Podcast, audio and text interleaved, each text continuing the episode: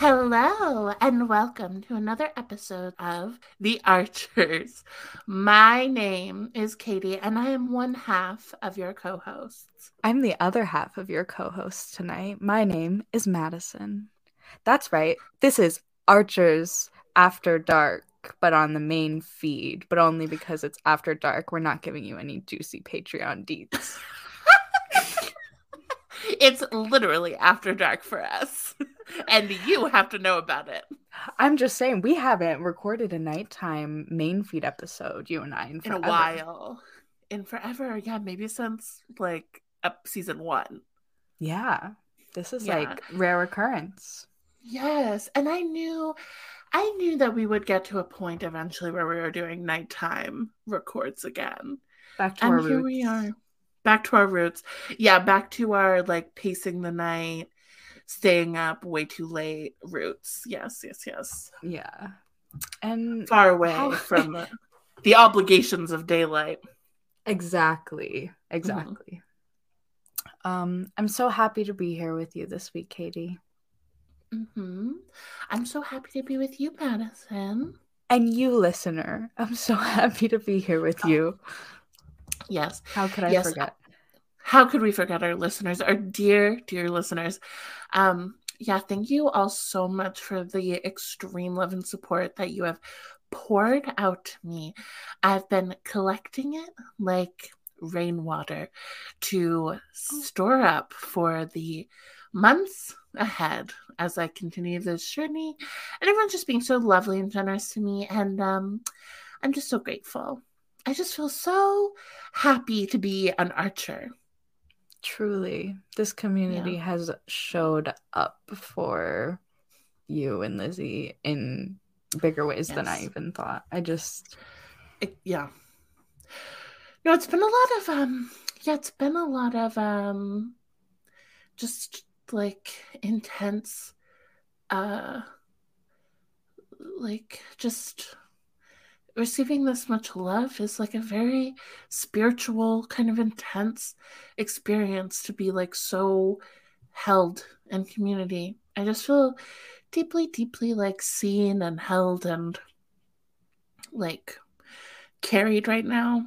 And um uh, it's like too much for me to even appropriately thank everyone. So i just feel like i'm just going to be eternally grateful and try to make it up for the rest of my life. You know what I mean? No need to make it up. I think uh, it, your presence is enough, you know. That's all yeah. anyone's in it for. And yeah, I feel that you. way about other people, but not for me. So yeah, yeah. It's hard to apply to yourself. Yeah, yeah, yeah. Aw, well, I am also so grateful for everyone for showing up for you because you deserve it. Thank you. And we work very hard. we try, that's for sure. I mean, we're recording an episode and Katie's going into surgery this week. So I think that that is yes. very commendable. I just want to name Thank that. Thank you so much. Thank you so so much. Um yeah, and I just want to name that Madyson continues to live life even though life is um you know, uh, even though they live in New York City and at times are hard for all of us, you know, you're really doing it every day. Uh, yeah, unfortunately. Um, I can only. I just mean best. you are you are holding us up so much right now. You are far more than just half of our team, and I'm no. so grateful for that. Yes, I'm. I'm sorry, but you just have to believe me. but that's okay because there's been times where you've held more than half of the archers. We just fluctuate like an ocean of rainwater, you know. We just An move. Ocean of rainwater, beautiful. if you can't tell, I went to a yoga and sound bath event tonight. I'm feeling like fucking insane. like I'm on another Another plane. Good. Good. I think that's fine and good energy to bring. Yeah. Um So I guess, oh my God, Katie, I didn't even talk Mm. to you before we started recording. Are we going Mm. to address the like 12 elephants in the room that have happened since our last main feed episode? Oh, wait, you're so right. I was so wrapped up in being like, oh, I have to thank everyone because, okay, this is the thing.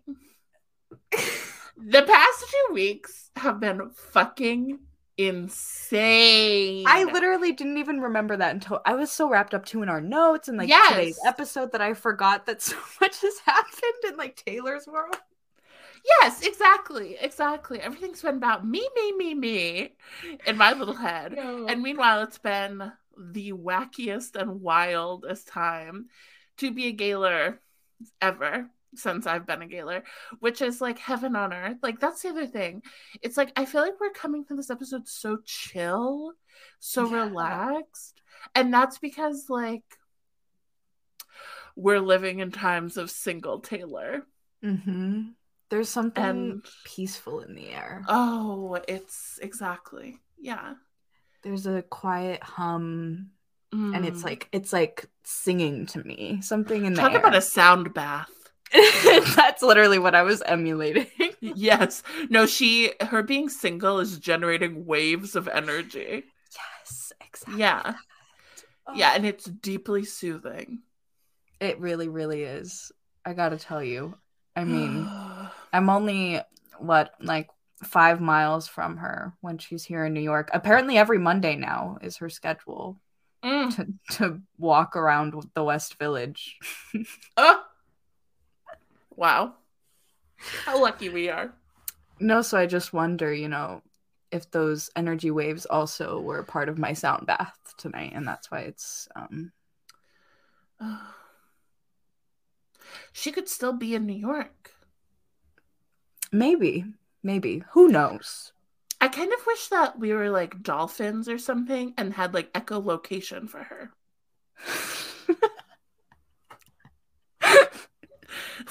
I do too. Okay. Speaking of sound waves, wow, we have a I lot of think like have sound waves on the mind. Yeah, yeah. I mean, maybe we're bringing it up because she is sending out. I mean, that's what we are addressing the fact that her being single is a different energy. yes, yes, yes, yes. You Yeah, could say it's- she's let out of her cage. Wink, Yes. Wink. Yes. Wink wink. She's been let out of her cage.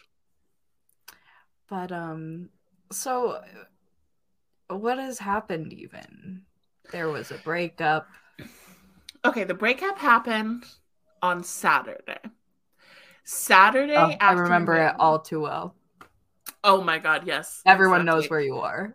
Everyone called me. That's right. I broke the news to you, and I will keep that for the rest of my life. No, truly, hmm truly. And you go, they broke up. Yeah. And in my head, I was like, Josh and Carly. because that is the more likely to break up couple. No, no, no, I don't think so. I know this is main feed, but whatever. It's honest reaction. it's honest reaction. There's a lot of theys in our world. Yeah. Yeah. But um earth shattering. That happens. And then what? Easter Sunday? Yeah, he is risen. Yeah, Easter Sunday immediately following. We have our Gaylor Fest retreat planning retreat on Sunday. Oh, yes. And it is heaven. Imagine 17 Gaylors meeting for eight hours online. Every free moment of not planning this conference is is giggling and kicking our little heels together over the breakup. It's true. It's not about the breakup. It's about Taylor being 30, flirty, thriving, single, Exactly. and ready to mingle. It's about Taylor being unshackled from the bonds of a relationship and loving it and being so happy. Exactly. Yes. Yes, yes. yes, It's yes. about the hilarious articles that Tree Paine was dishing out to every publication about Joe. I have been wondering for years what their breakup articles would sound like, what the spin would be. This was my wildest dream. I never Absolutely. thought they would do it.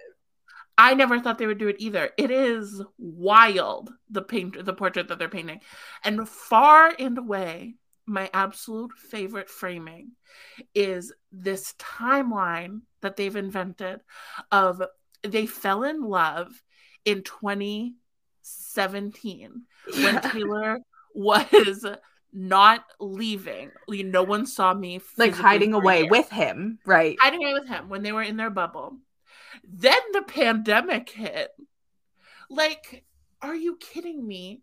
They're ignoring the fact that she had the world's largest and most successful tour of all time. yeah, in, in between those. Years, in between those two things like they had three solid years of being out and about everywhere together. But yeah, in 2020 is when they really got to know each other. Yeah, also. when they were quarantining together in their little bubble, making sourdough like Betty.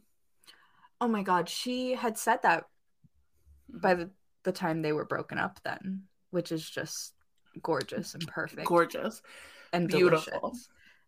A plus. Truly. 10 out of 10. Chef's yeah, kiss. Chef's kiss. Yeah. Give my compliments to the chef. That's a tree. Tree. Literally served that shit up on a dish. Oh, hmm, mm-mm-mm. Yum, yum, yum. Seconds so for then, me. So then that's all of Sunday, too, is we're getting more articles. We're getting more Joe cock shaming. We're getting more. like. I knew that would throw everyone for a loop. I'm sorry, listeners. If you're in the middle of doing something, you need to hear that. Just um, spinning out on the road now.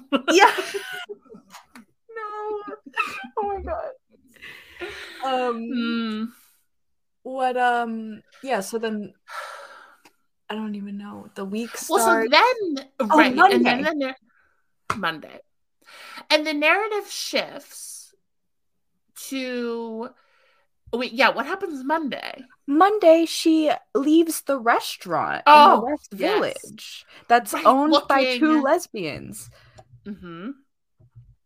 Wearing her like I'm free butterfly pants.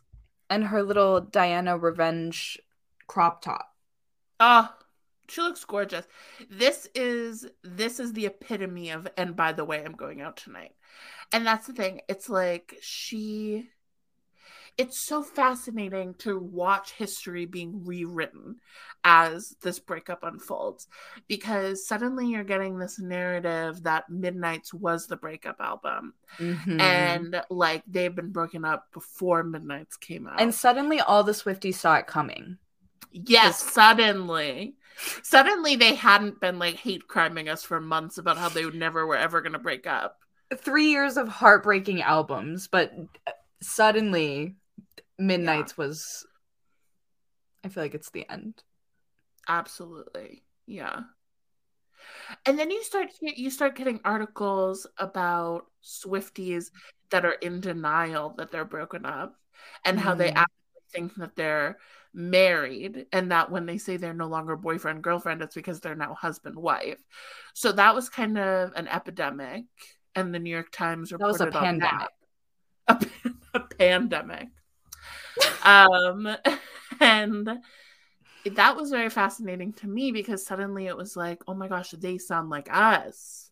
Mm-hmm. Only the difference is that no one would ever write a New York Times article quoting us as if we can be should be taken seriously. Right. They do sound like yeah. us, where they're like, I don't believe what you read in the papers.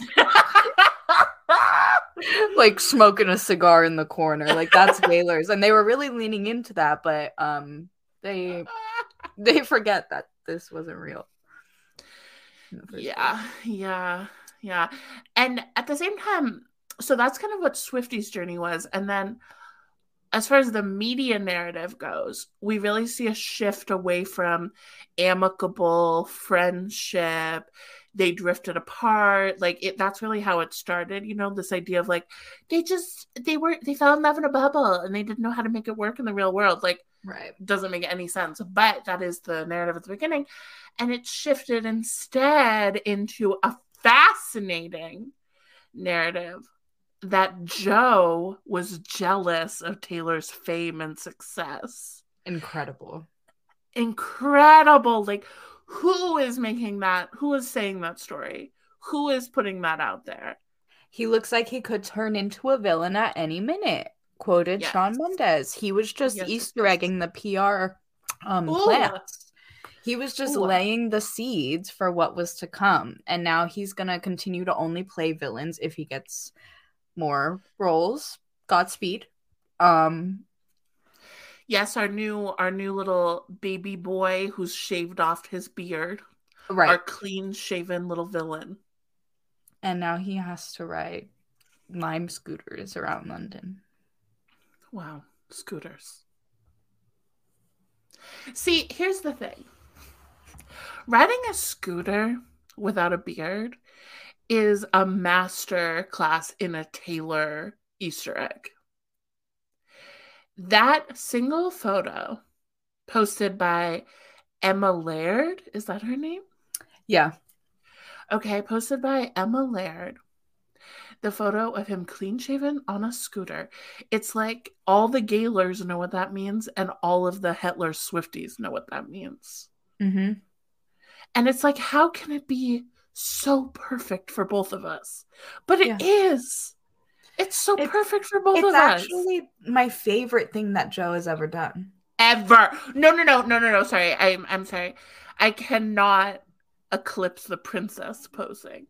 I can't it. Okay, you're so right for that because that was really good. And there's something about Yeah. the way he is so disheveled during that era too that really adds to it.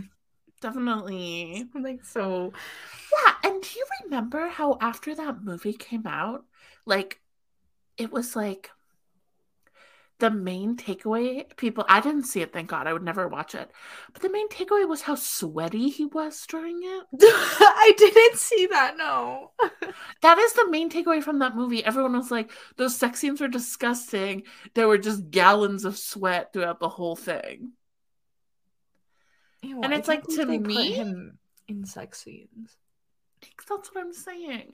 It's like to me, it's like that little princess Yeah. Needed um needed a break. He needed a break. Yeah. yeah. Now with his scooter shaved off his beard, it's like, oh, he's ready. He's um in his revenge era. He looks He's very cute. Era. Yeah. Yeah. But he's dressing for revenge. Joe is dressing for revenge. Yeah. He's riding that scooter For revenge. revenge. Yes. He's paying a dollar twenty-five a minute. No, it is not a dollar twenty-five. a minute. No, it's like Oh. ten cents a minute or something. Okay, okay, okay, okay. No, I don't know how much it is. I just made that number up too. I Our really little- Our little Pisces princess does not have the money for a dollar twenty-five a minute. No, no. No. Ugh. so then we get her Papua, gorgeous Yes. West Village vibes, Gorgeous. and then we get the Florida shows, Oh God. which Yeah. one of two Thursday shows for the whole tour. Mm-hmm. Mm-hmm. I think the second Thursday show is August third, if I'm not mistaken. I believe it is August third. Yep. Um, Yeah. um, but so the the first Thursday of the tour was in Florida, and Yeah. Miss Goral had Mhm. four new outfits. Also, keep in mind, Katie and I did skip recording last week for the Patreon episode just to watch live Mm-hmm. streams of the Thursday show because we thought she was going to, I don't know, announce speak now Yeah. and drop everything at midnight.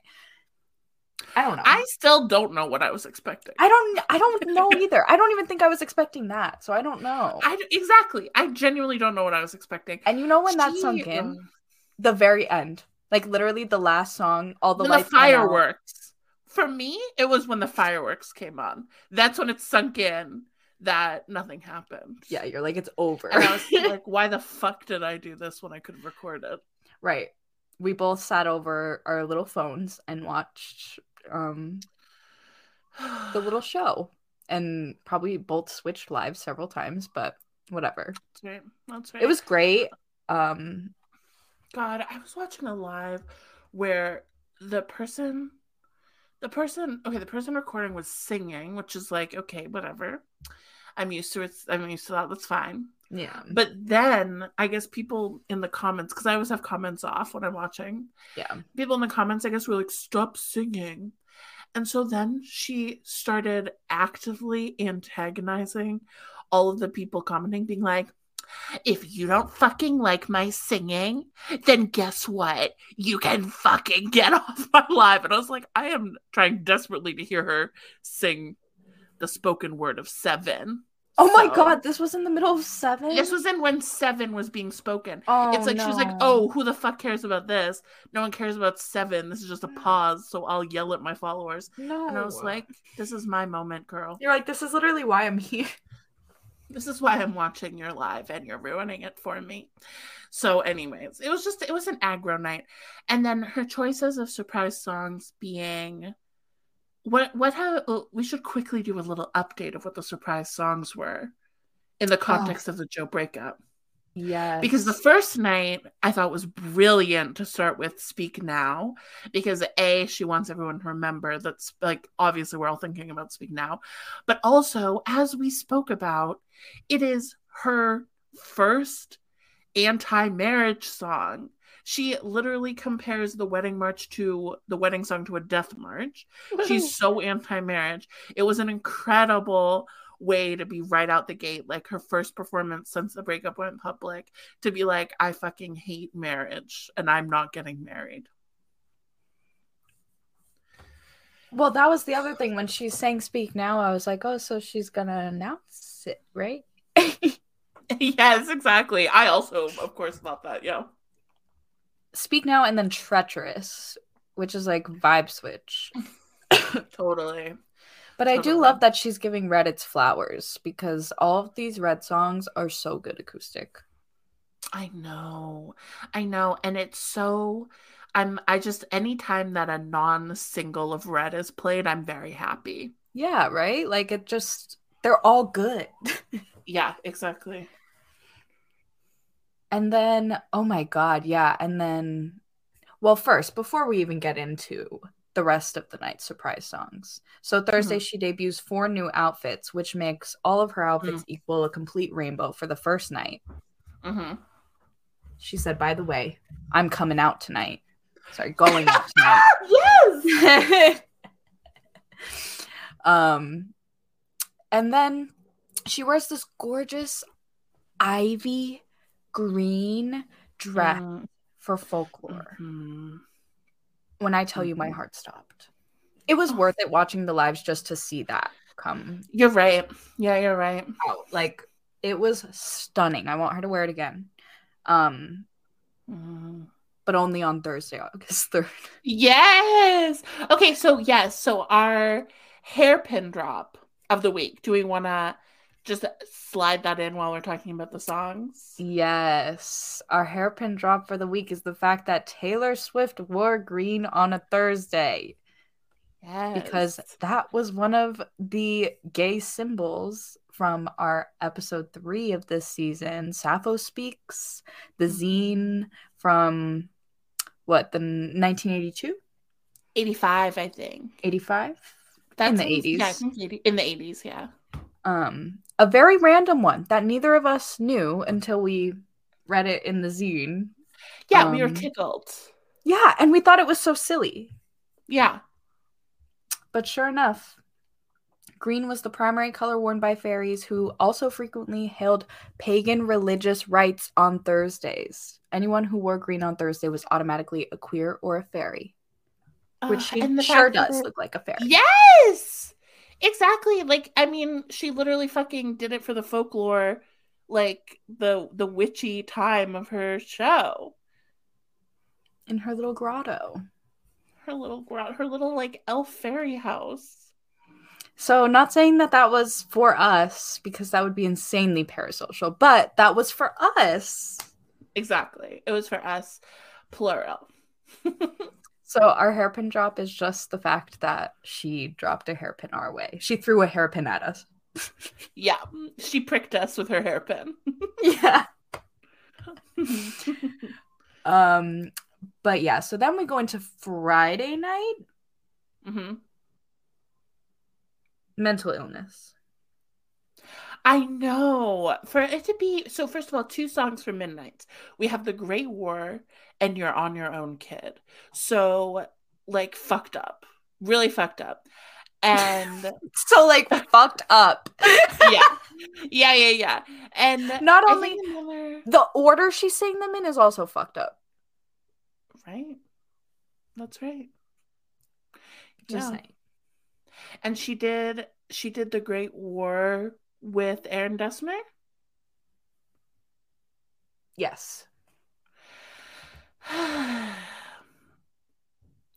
and so, yeah, I mean, that was an interesting choice because I feel like it maybe signaled to Swifties. I don't know what Swifties think about the Great War. I wonder if they think that she was signaling that they are going to get back together or that they are still together. I don't know. I don't know. It's very hard for me to uh, understand what like the mainstream fan narrative of Taylor is. It's very easy to grasp what what she wants her PR to be doing and like what she wants the PR narrative to be, but like how fans are interpreting things is very hard for me to grapple with. Um like we could just chalk it up to the fact that Aaron requested the Great War. That's true. That's also yeah. true and she probably wanted like his guitar along with her. Yeah, yeah, yeah. Yeah.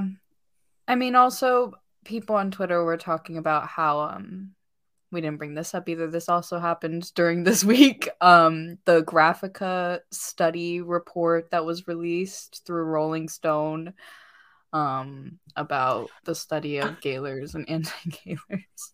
I literally I blocked that out I was not I know. I was not looking to to talk about that because I clearly blocked it out of my mind. But yes, they did have a section called the Great War in that study. And it was referring to Bettygate, which we have already all talked about how yep. the Great War gave this Bettygate to us. Like we yeah. can take that interpretation for ourselves, regardless of what yeah. Taylor it's about to her. yeah, exactly. Uh so that, and then you're on your own kid. Do you remember? This brought me back. This combination of songs is mm-hmm. particularly fucked up because it brought me back to the night of Midnight's Mayhem when she did like all of the remaining ones, and it went yeah. Lavender Haze, and then you're on your own kid, and th- between the hour where Lavender Haze and you're on your own kid were like revealed, it was yeah. war on Twitter. Like it was so fucked up. It was so one of the worst nights ever. I remember the way my stomach felt that night. Like, oh my god, the hat the joy I felt when it like struck midnight or I don't even think it was the one at midnight. It was like at 1 a.m. lavender haze or something. Yeah. But I remember the joy I felt when it said lavender haze and then the absolute crash down to reality. Yep. When I everything when yes, and Instagram exploded with oh my god she know, like she's finally talking about hashtag those so-called fans. Like the rumors. Oh my the god. yeah. So like fucking insane to immediately do you're on your own kid after talking about in the context of uh this great war I mean, she couldn't have known that was going to happen, or she did. I don't know. But either fucking way, it was the way my stomach dropped when she's did You're on Your Own Kid. I was like, girl, yeah. fuck you. Like, I wanted yeah. through my phone. I was like, girl, mm. Mm-mm-mm. I know. How are you going to. Mm-mm. But, um. Yeah. Exactly. Which leads us to Saturday night surprise songs. Yes. Okay. So Saturday, I was more forgiving of her for sure. Yeah, because these, these are great. Mad women, mad woman, and mean. That's camp. Oh my god, they have the t- same timestamp. I never noticed that. 357 for both. Interesting. That's fascinating. That equals 15 or 6. Huh. Very interesting. I mean, those songs should be studied next to each other. We should put that in our little cap for later. Ooh, so true. Yeah, because those are paired. The fact that they have the same timestamp, the fact that they were paired together, and the fact that hearing them, hearing that those are the two songs, both of us and the world immediately thought Chip Lady. Mm-hmm. mm-hmm. Chip Lady is the epitome of a mad Mhm. woman. Mm-hmm. No one wants to listen to Chip Lady. That's the thing. I don't know how we didn't make this connection before. Chips! Chips. Shut up, Chip Lady. Boo. That's what the world says. And now she breathes flames each time. she talks. That's right. That's exactly right. Chip Yeah. Lady prevails. Nevertheless, Chip Lady persisted. She always does. She always does.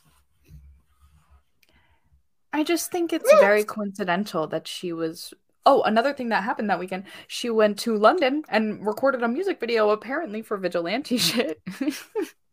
Apparently. What is happening right now? This is this is a better time to be a Gaylor than any other time in our lives. I know. I know. Truly. And we say that like once a year, so it's just it gets and better it just from here. keeps getting better and better. Yeah. Like I never thought that I would get to experience the joy of single Taylor as a Gaylor. Mhm. How jealous I was Mhm. of all the 1989 and yeah, just the 1989 Gaylors. How jealous I was of them. of months ago. We have to be real right now. Just a Yeah. couple of months ago, you and I f- were bracing for a lavender marriage. Yes. Yes, we were. Like bracing, like truly being like, this is gonna happen. We need to You just like, guys, there was a significant online rumor, like a huge online rumor that many people had reason to believe was kind of like real intel that she was going to do a lavender, a full blown lavender marriage. And like w- Madyson and I have just been like bracing for if that could possibly be true. it's like that's what queer people have to do, and that's why we were like Yeah. bracing ourselves because it's like we can't Yeah. be mad, but it's just Can't be like, mad. um, But it's like that, those rumors paired with Dear Reader. It's like we're kind of like, okay, like I think she's telling us, like, with this lavender marriage, like if she truly commits to a lavender marriage that like actively uses coding that like elaborates that it's a lavender marriage. You right, know, like, she would be so talking- obvious and like Yes. absurd and like camp about it. Yes. And it's like if she was going to do that, we were like, okay, what does that mean for us? Mm-hmm. Like, what does that mean Really, for though. Joe Biden?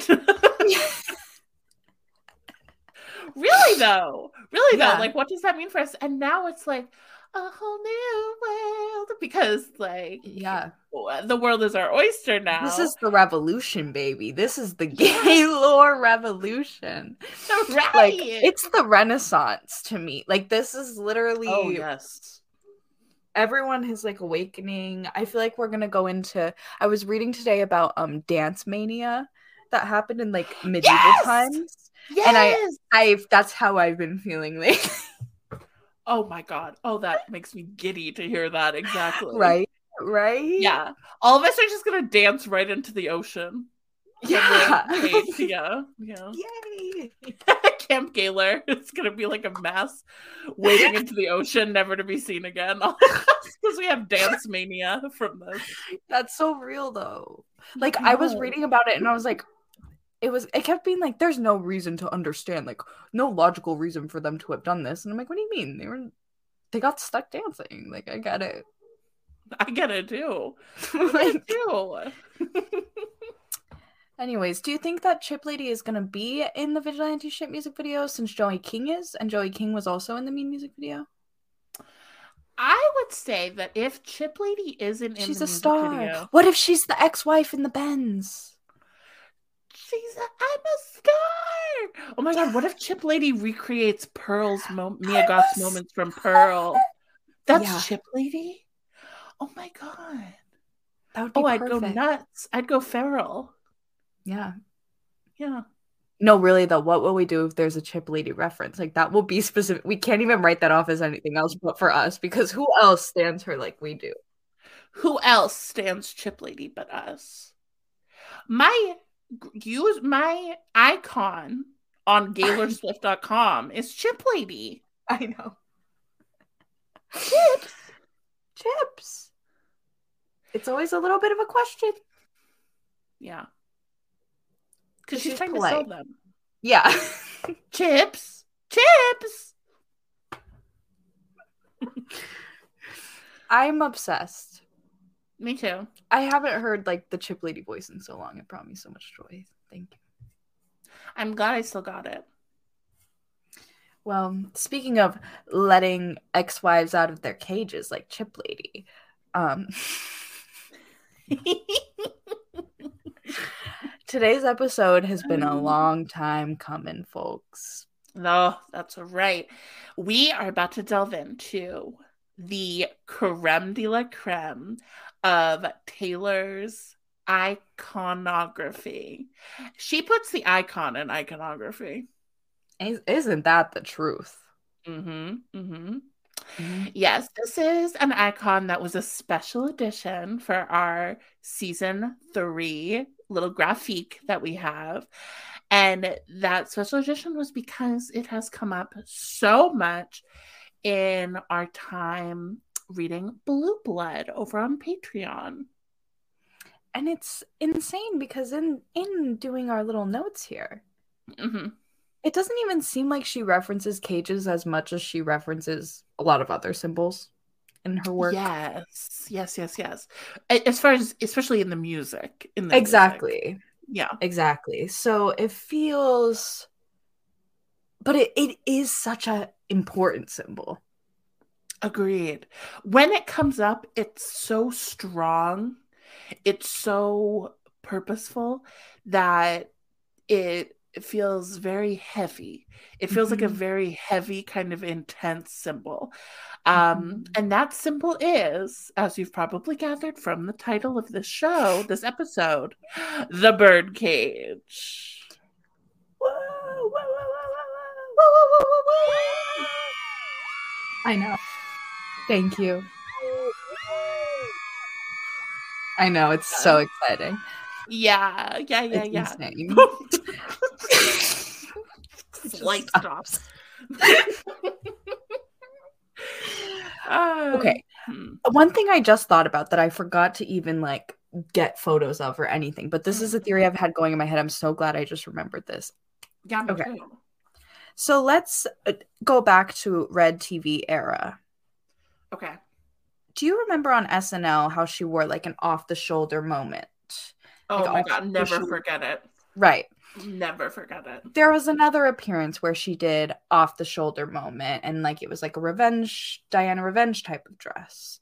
She's still doing that off the shoulder moment in her outfit on Monday leaving the restaurant in the West Village. hmm and her silhouettes in the tours are very she has like wings with her like big flowy dresses right Yes, yes. so she's very much giving like bird symbolism getting free and i've noticed this since red because i was like why is she wearing so many shoulder moments like it feels so Mm. significant and pers- purposeful not just because it's Mm. flattering but like there's obviously a reason Mhm.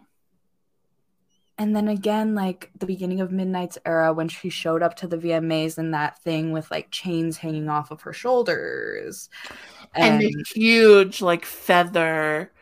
She's been wearing so many feathers lately. so many feathers and fur coats furs. Yeah, exactly. they're always off of her shoulders like yes, yes.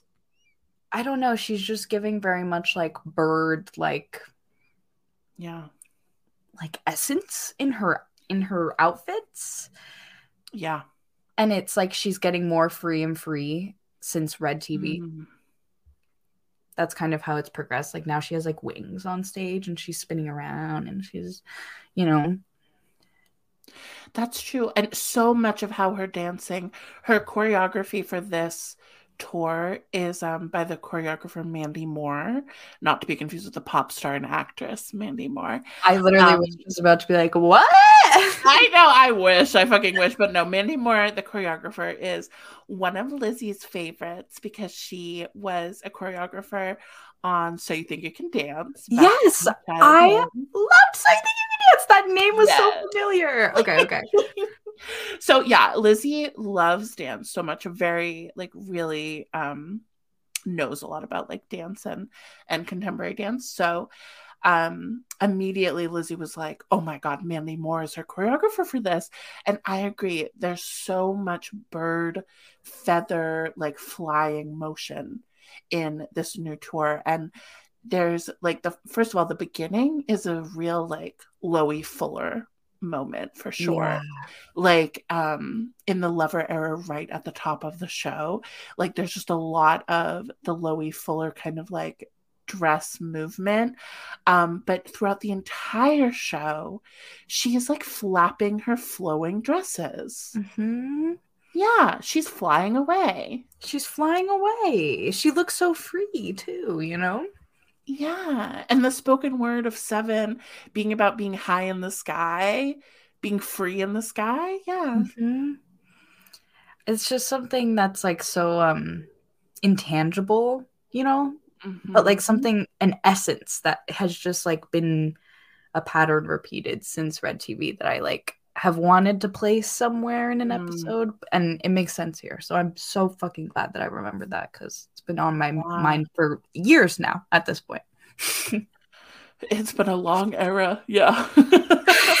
yeah, if in case you forgot, we're on day 3400 of Red TV. Maybe uh, we should start doing updates. No. I know we're technically in like midnights or like eras. No, era, but it's different because of the re- of the re-record. Exactly, like that's the last re-record. So mm-hmm. I'm still here at the restaurant. The Western one. That's the West I one. I have a hard time saying my R's sometimes. Me too. I had speech therapy for it. um. Yeah. So. Right. So exactly, her imagery now has been very bird-like, um, mm-hmm. which is very encouraging. Um, mm-hmm. because so much of her imagery before this has been the bird cage imagery, which is the antithesis of a free bird flying around. Mm-hmm. mm-hmm. well, let's take a look at Taylor's cage lyrics first. Yes. Many of them. Yes surprisingly, compared to other episodes we've done where there's just like pages and pages of exactly hiding their secrets or yes. Um, I guess her first reference of cages is "I Know Places" in 1989 because they got mm. they got the boxes and guns. I re-listened to today and I was like, "Wow, this is dramatic." Yeah, is it, it is. It is traumatic. I think it is traumatic too. And I've always wondered why she uses the word boxes and not cage. They got the cages, they got the boxes and guns. Interesting. Okay. So she uses both, eh, but why guns too? Like it's just like, wow, what's going on? It's really intense. It's really intense. Um Okay, so she does say cages and boxes, but isn't that just? I just feel like that's so. That in of itself is very queer coded, because cages are physical a lot of times. I mean, not to rush forward to folklore where uh, she talks about cages being mental. But for the most part, like cages is typically thought of more as like a physical thing, whereas boxes, I feel like is more frequently used as a way to trap someone in a less literal way, like shoving someone in a box or mm. having your identity be relegated to a box that you can check off, like gender or sexuality identity, like boxing someone in. Like the box is truly a um metaphor like for not literal physical trapping. And so it's very interesting that she says cages and boxes. Yeah, because she is pointing them out as two separate things, which tells yeah. you that boxes is is more of like an abstract thing of like, yeah, putting someone into a box based off of what you project yeah. their identity to be or.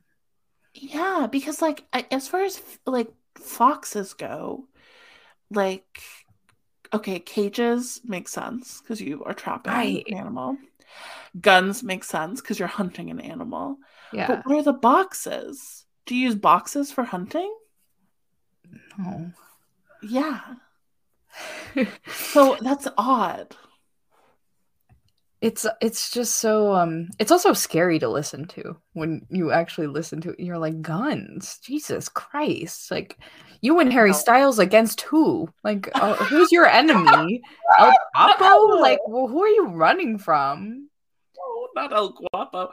Um yeah and and that's the thing too is the and guns. And it's like, guns. honey what? Like christ. Yeah yeah, they saw them commit vehicular manslaughter, and now they're after them. Um, right. You that's how, that's got to be what it was. And also, the thing that always creeps me out about I Know Places because it's so melodramatic. It's like whatever the gun. Like I've never really thought through those lyrics until right now. Like even yeah. the guns, I'm just like, yes, drama, love it. Yeah. but the actual creepy part of that song is the fucking tape recording sound. You're so right. The confessional. That gives me chills every time. The click on and the click off. Yeah. Ugh. And the stuttering. Uh, uh, uh, I. Uh, uh, uh, I. Oh my god. It's so creepy. It is. It's incredible.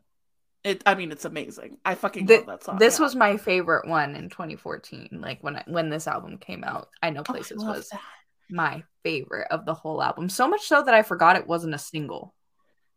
Back Ooh, the- I love that. Because I listened to it so much, I assumed that it was everywhere. I don't know. It should have been. Yeah. Yeah.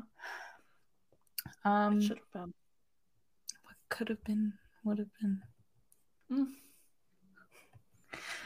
Um, after that, not until 2017 with Reputation, do we get Cut Me Into Pieces, Gold Cage hostage to my feelings, back against the wall. Mm.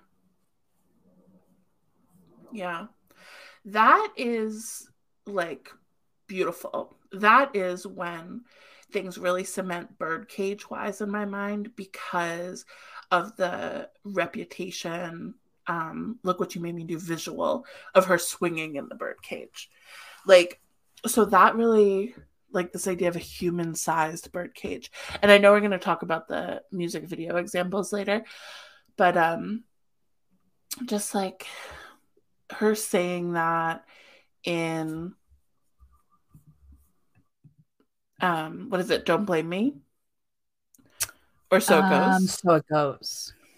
Okay, and so it goes. This idea of a gold cage that she's a hostage of.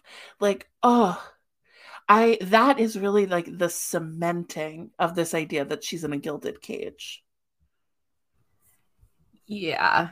This one is one of the gayest lyrics in her discography, which is mm-hmm. why the ca- mm-hmm. this one is why cages became important, I think. Agree. Yeah, as soon as she shoots her music video and a whole piece of it is her being locked inside a gigantic birdcage, which of course is so reminiscent of Unta- Can't Be Tamed by Miley. Uh, uh, Miley uh, Cyrus. I almost called her Miley Stewart. yeah, good old Hannah Montana with her birdcage and Can't Be Tamed. Actually, um, oh, in in Can't Be Tamed. That's her character on Black Mirror. Oh, Ashley. Oh, she has so charted funny. with like four different names. She's amazing. She's so iconic. The true, like, does she have any Gemini in her chart? I feel like she just is constantly swapping identities. She's a Sag Sun, Scorpio Moon, and I don't remember her rising. Hmm.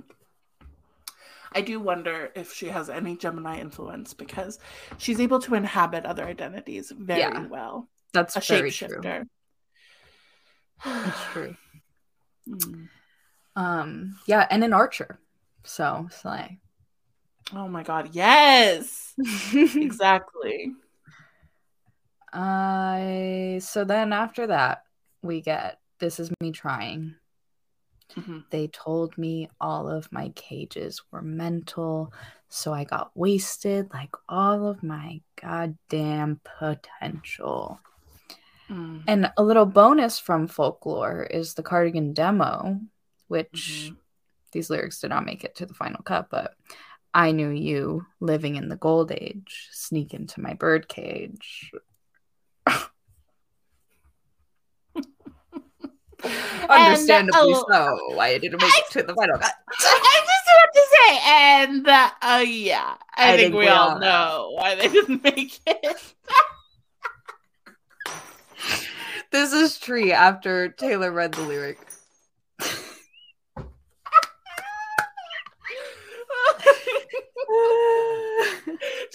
Tree holding a glass. yeah. She crushed it with her hands from anxiety. Ah, exactly. Oh dear lord. Oh my god. that cardigan line, honestly, that cardigan line, the demo, sneak into my birdcage. Like, are you joking? Gold Age. Yeah. You rhymed Gold Age with Birdcage. That's why they couldn't put it in in That's the final cut. oh god, what a fucking rhyme that is. Mm. And that sums it up. Like that's that's blue blood for you. I mean, that is blue blood. That is blue blood. We'll get into that. Yeah. Uh, yes, we will. And we can't forget about the two cage references kind of mm-hmm. on midnights mm-hmm. the direct cage reference in midnight rain mm-hmm. which is always so fascinating to me this part of the song mm-hmm. my town was a wasteland which town full of cages full of fences pageant queens and big pretenders oh my god what is I would oh god, I would just love any insight into what what she is talking about with these because like there's just so much there. What a town means to her. Like what is her town? Immediately i'm like nashville 16th avenue like having to do everything in order to be a pop star you know like picket fences like she mm. has to live in her cage she has to live like by the rules of like a nuclear like housewife like you know mm-hmm. with fences and and in her gilded cage but it's like she also has so much affection for like her hometown like like her hometown once was so safe to her and now she's looking back on it and she's like my town was like a horrible suffocating place. Was. Yeah this song is her just like looking back on her memories and being like oh shit. Yeah. She's like recontextualizing her life as like a teenager in Nashville I feel like in this song like it's her being like, this is actually what it was now that I think back on it. Yeah, which makes a lot of sense why, you know, the way that she speaks about pageant schemes and Dorothea. Um, I would love, I, I feel like we should definitely do some episode that's about like this idea of pageantry and how she has spoken about pageantry because Miss Americana like is a pageant title essentially the way she uses the it. drag pageant and you need to calm mm-hmm. down. Yeah, It's oh, all yes. It's all related to like her idea of gender too and like gender roles, which is related to her sexuality and everything Yeah. else because it's like even here she's like basically saying the binary is pageant queen, big pretender. Like the girls were pageant Yes. queens, the guys were big pretenders because they were all probably gay and acting like they were straight. Yeah, exactly. Which again brings me right back to the you need to calm down video. Mm-hmm. It's like that is a that is 16th Avenue Mm-hmm. filled with gay people, filled with pageant queens and big Picket fence. pretenders. Picket fence, exactly. Yeah. It's like a beautiful thing and also like a a thing that, you know, like was it even her town? Like when no one even saw her as gay after that? Like Right. when she wasn't that didn't even function as a coming out for her. Like it, it feels so bad. Like she's the big pretender. She's the pageant queen and the big pretender. And thus high infidelity was born. Oh, exactly. Oh, I love that. Yeah. Your picket really fence was sharp as knives. I was dancing around it. I was waiting for you to let me in. she was dance mania. Oh. that's right. Yeah. Yeah. That's why that video was born. That was in the middle of her dance mania. Um this one isn't technically cage, but I I it was in my brain, so I figured it had to be important. Dear reader, since it's the last song on Midnight's 2, where I Yes. piece in my pen and my friends found friends who care. I feel like a pen is the same as a cage, is the same as a Mhm. fence. And, you know, Well, that's the thing. I feel like it, as far as like animal, like as far as feeling like she's an animal trapped somewhere, a pen is almost the most like animalian of them all because it's like a pen is like what you put like farm stock in, like or like a mm-hmm. dog, where it's like yeah, they have even less room for the size of the animal. in yeah like you're i feel like from boxes to fences to cages to pens you're getting like progressively more stifling limited like like you know and not seen. yeah like in a bird seen. cage, it's almost like a glass closet in the sense that you can still see her in there. And during Yeah. Reputation, that was very much giving glass closet, right? oh yeah and lover and lover and lover. But then a pen is like you're out of the visible eye. Like you're not even there's not like slits in the cage to see. You know what I mean? Like a pen Yeah. is hidden away too. a pen is are they coming to take me away I, exactly. They give really good socks in the pen. That's what a, a pen is. Yeah, exactly. Like, it, uh, I just can't get over how much Midnights, the more I really look into Midnights, I had like such deep intuition during, I think when she was writing Midnights, like during all of like post Red TV era. I just had this intuition that she was not well, that she was like truly locked away. You did from I feel like the entirety of like 2022 Mhm. up until like fall of 20 when Midnight's was announced Yes. and everything. But like the Yes. beginning of 2022, you were concerned and you were like, I I, have no reason to believe. Like I have no physical evidence, No, but it is just absolutely not. gut. It feels weird. And a huge reason of this is because of like the TikTok that included a fucking bird cage in it. Yeah. Exactly. Like, that was these- the tipping point. That was, That was when you were like, point. no. I to this day, if I watch that TikTok of her with the um how do you say her name? Biaba Doobie? Biba Doopy. Biba Doobie. Biba Doopy. With the to this day, that TikTok of her with Biba Doopy's "See You Soon" as she's prepping for the com- the NYU commencement speech gives me chills. Me too. I had to rewatch it to take screenshots for us to like I, reference. No, I saw. And just hearing the "See you soon," it made me like my heart sank. And seeing her in that car shot of her just like yes, it looks like she's Yeah. being driven down from the pen to the city for her little graduation. it does look. It does look like that. It I went to like one in upstate New York, so it just it felt so familiar. Okay. Ah! exactly. yeah, yeah, exactly.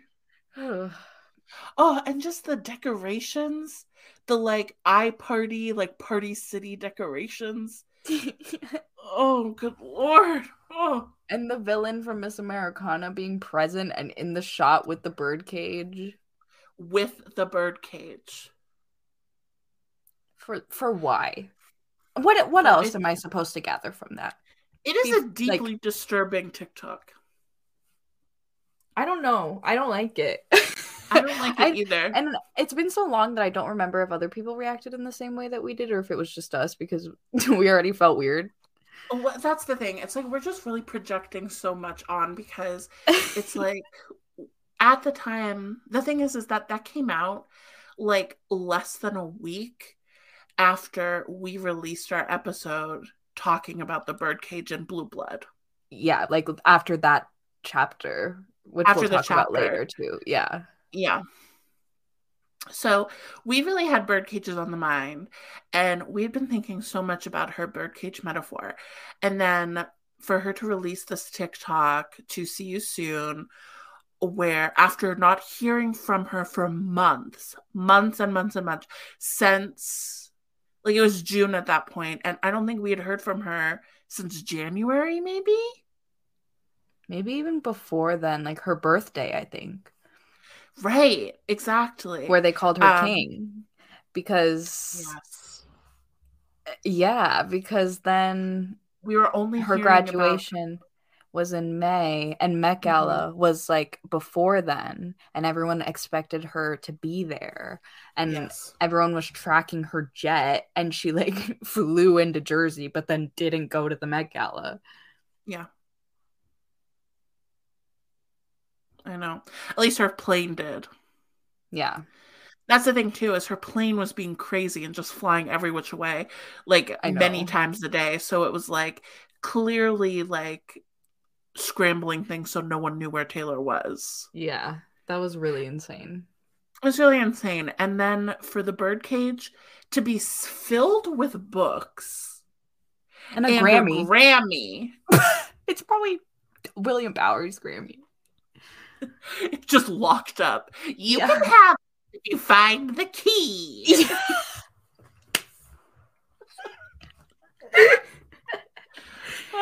she was like, "We can end the contract when you find the key and you get your little Grammy." She's like, "Let's play a game in my pen." Congratulations to Joe Alwyn for finally finding the key to un- unlock the birdcage and get his Grammy. We're so happy for you, King.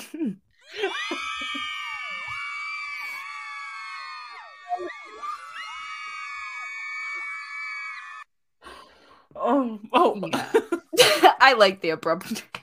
I know it adds a certain little flair to it all. It does. It really does. Yeah.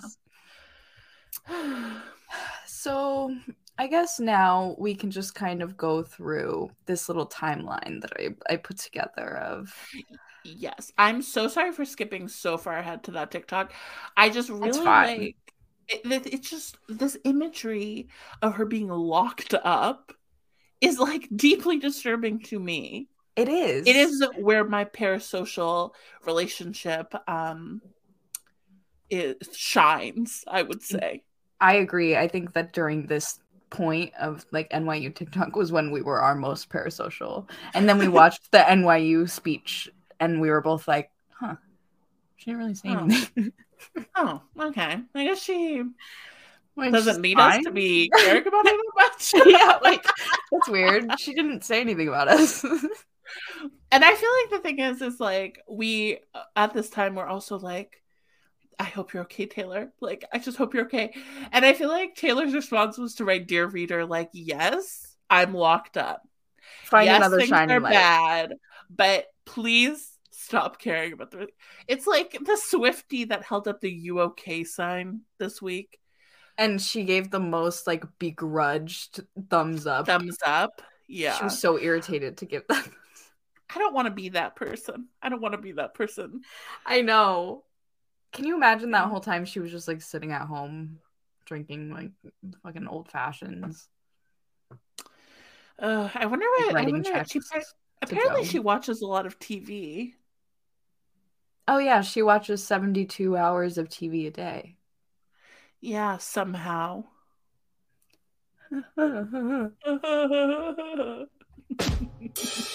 Good one, Taylor.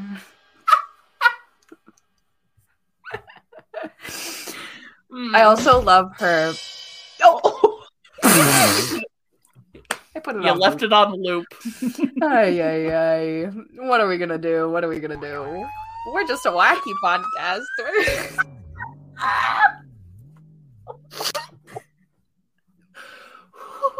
We're just silly. Um.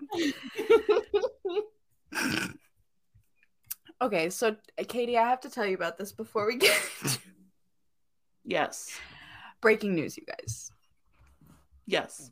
Katie just put the scroller on, but I have to tell you because this is an audio medium, and every time we put Yeah. the scroller on, we have to let you know because it is breaking news. Taylor Swift is gay. I know, I know, it's shocking. Wow, you spilled the tea, and the teacup broke And the wine. in the wine. Um, the other night I went down a rabbit hole and read her lover diaries. oh, wow. Fascinating. Really fascinating because some of them don't seem real. Some of them seem just a little bit doctored and pieced together. Some of them seem Oh, like she lied about the dates. Some of them seem like she just wrote them and pretended that she wrote them as a 13 year old or something. You know what I mean? You can't Oh, really tell. Will I ever know? No. Um, but this one, I screenshotted specifically for this episode. Okay. July 11th, 2009 at 4:49 in the morning is written actually on this page, not just like taped on there like the lover diaries with the date. This one was like Hmm. written with the time and date. Okay. As far as I know, this is her first mention of bird cages ever. Okay. And she says she's talking about how she's been reading a lot of self-help books and that she just took a trip to Canada. And the whole time she was there, she was reading self-help books and going to antique stores.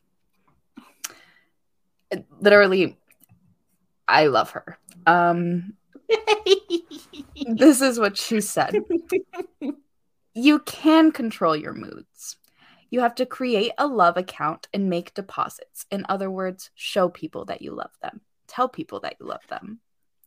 Another new hobby of mine is antique stores and not just neat, organized antique stores. I really like the ones where there's so much crap to dig through. You can find absolute treasures for nothing. Mm, billionaire. I I'm went to two antique stores. Every antique store I've ever been to is so expensive. absolutely. Absolutely. I went to two antique stores in Saskatchewan. Saskatchewan. Saskatchewan. That. Speech. Saskatchewan. and one today in Winnipeg. I bought all these old glass mason jars. I'm going to use them for candle holders. Gay. Oh, oh. I bought old scales and watch faces and chairs and old trunks and a bird cage and two lamps this weekend. I gave everyone in the band raises. oh. That was before the first show we played, Calgary. Wow. So at least even though she's dropping all these big bucks on antique bird cages, she's giving the band a raise. You know. I love that she checked herself before she wrecked herself. She was like, "Oh no, I do want my diaries to one day go public, so I Mhm. will have to mention I gave them racism. You know for a fact that's why she included that. Yeah, yeah. I also had a severe problem with monitoring what I said in my diaries. Me too. a- yeah, I so it's like, do. Mm-hmm. we'll be famous. Yeah, exactly. Yeah, yeah. It's really hard to be a Sagittarius. Yeah, yeah. I mean, we're just destined for fame, so it's really hard. know. Like, we just have It's to just- assume all the time. I can't believe that this is at 4:49 a.m. that she wrote that. Talk about manic dancing. Oh yes. Oh yes. I'm just obsessed. This is the gayest imagery I've ever heard. She bought little mason jars for candle holders and old scales and bird cages, chair. Like, So twee, so queer 19-year-old millennial, Mhm. you know. and I'm Like- obsessed. And she was everything I wanted to be. Like, Oh. Insane. And then 2010. I'm gonna breeze through this timeline quickly. Good, good, good. 2010, MTV and a bunch of random news outlets report that Taylor's first condo was being renovated for months and months and months, and it kept getting pushed back by a fault of her own because she kept adding things. Um, and she added a human-sized birdcage in it. This quote is from the NVT. NVT,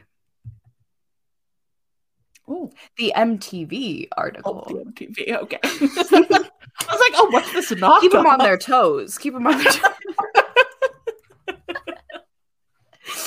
um, this is this is what it said. The 20-year-old moved into a house in Nashville, Tennessee this summer and insisted on the person-sized birdhouse. I don't know why they called it a birdhouse. Mm. She's suspended over her pond in her living room and is her favorite place to snack and catch up on television shows. It's just fun having the cage, she said.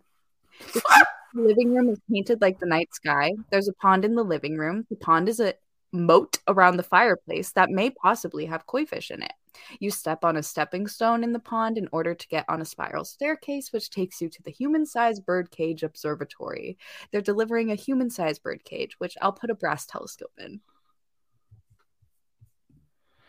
Oh my lord. Okay, so this girl is living her like circus, like burlesque fantasy right now.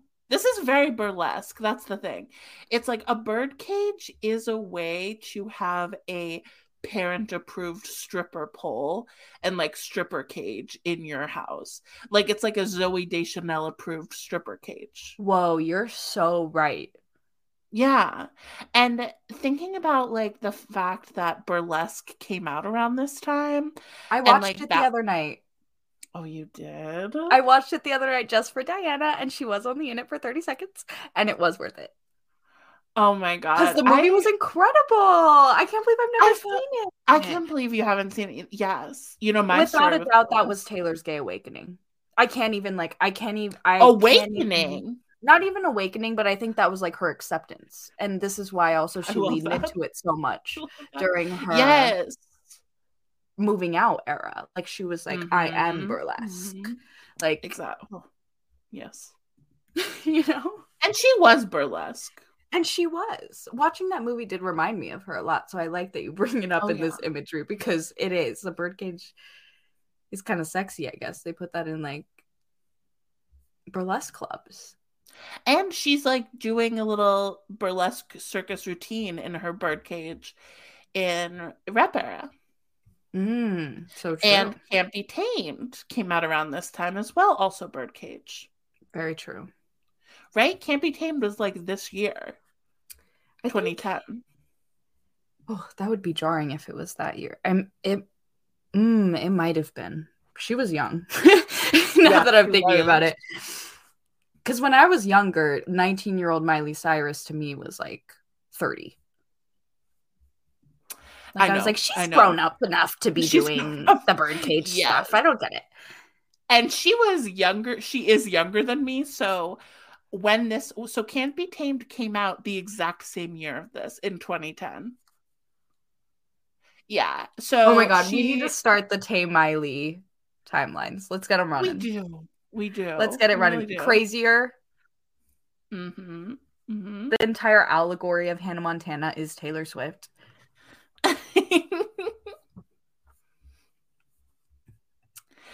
so that is interesting. So bird cages were like a sexy burlesque thing at this time too. We have to remember. And Katie, I really want you. I put a GIF in there of this. I don't know where the fuck this came from, but it's a good like 360 little view of her um, condo. I've been looking at it this whole time. Is it not the most insane thing you've ever seen? Oh, absolutely. I'm I'm really like I'm really, you know, with so many of these things when we look back uh, into past Taylor, like really pre her growing up, like pre rep era, like pre, you know, cruel summer, like of 2016. Yeah. Like I do have a really hard time with her. and at the time, I thought this stuff was corny. I thought it was cheesy. Oh, I, I thought this was cringy because you know I was her age yeah. and I was um You were being cool in like Boston. right yeah I mean I just I just um there was a like at that point in my life as an 18 year old like you know a poor 18 year old I um yeah. really saw her as wildly sheltered This is hilarious because I also hated her as a poor 18 year old. Maybe it's just like, where you are in your life mhm. exactly. No, I think that that is it. I really think that is it. I don't know how I would feel about her if I was young um, when she rose to fame and not a teenager. But, anyways, basically, what I'm saying is like, I do understand why Katie of times past found her a little difficult, even though now I'm like, oh, sweetie, that's so cute. It's so cute of her. But it's like, that's because I can look back at her now as a 31 year old. Um, this 19 year old was adorable. Um, yeah. but yeah, as a 17 year old, I was like, this is so dumb. Yeah. I, I can't imagine. I mean, now that I'm looking at this GIF with like those eyes, I could see it. Yes. I could 100% see it. To me, though, I'm looking at it like, oh, this is the blueprint. like, I'm like, this is everything. This is Yeah. everything I wanted at the time. oh, this yeah. is like- yeah. I couldn't wait to like have colorful wallpaper and crazy, I don't Mm. know, a chandelier, as if. But like Right. everything from the giant golden birdcage hanging hmm to the lesbian pride flag drapes that are Drapes. still hung over the ceiling above the dining because we saw it in Miss Americana. Yeah. Yeah, and just um the the gorgeous like uh, the gorgeous night sky painted mural on the ceiling. So beautiful. Like that's a dream come true. This apartment in a lot of ways is like 31 year old katie's dream come true it, it's just like everything i'll never get over taylor saying to kanye that everything she does becomes a feminist think piece because that's just exactly right. Every feeling I ever had about Taylor before I was a Gaylor can be summed up by the fact that she could not do anything, make any choice without me looking at it and being like, everything she's doing is wrong. Like everything she's doing is representative of what's wrong in this world. I mean, in a way, we still do that, just in a different way. but she still is a think piece, a feminist Ugh. think piece, but for different reasons, Yeah. and also still kind of the same reasons. Um, so I don't know. I I, I, just also I have more love in my heart now. That's what it comes down to. right, right, yeah. But this this condo, gorgeous, gorgeous. Gorgeous, just gorgeous. you and know, she was just- bringing girls up to the birdcage, being like, "Don't go, like it's fun."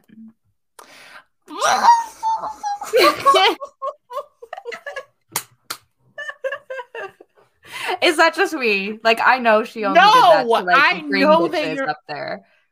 She absolutely did. Those the the blind items we've heard, the um you know, the like what we've heard about her seductively coming out in lingerie.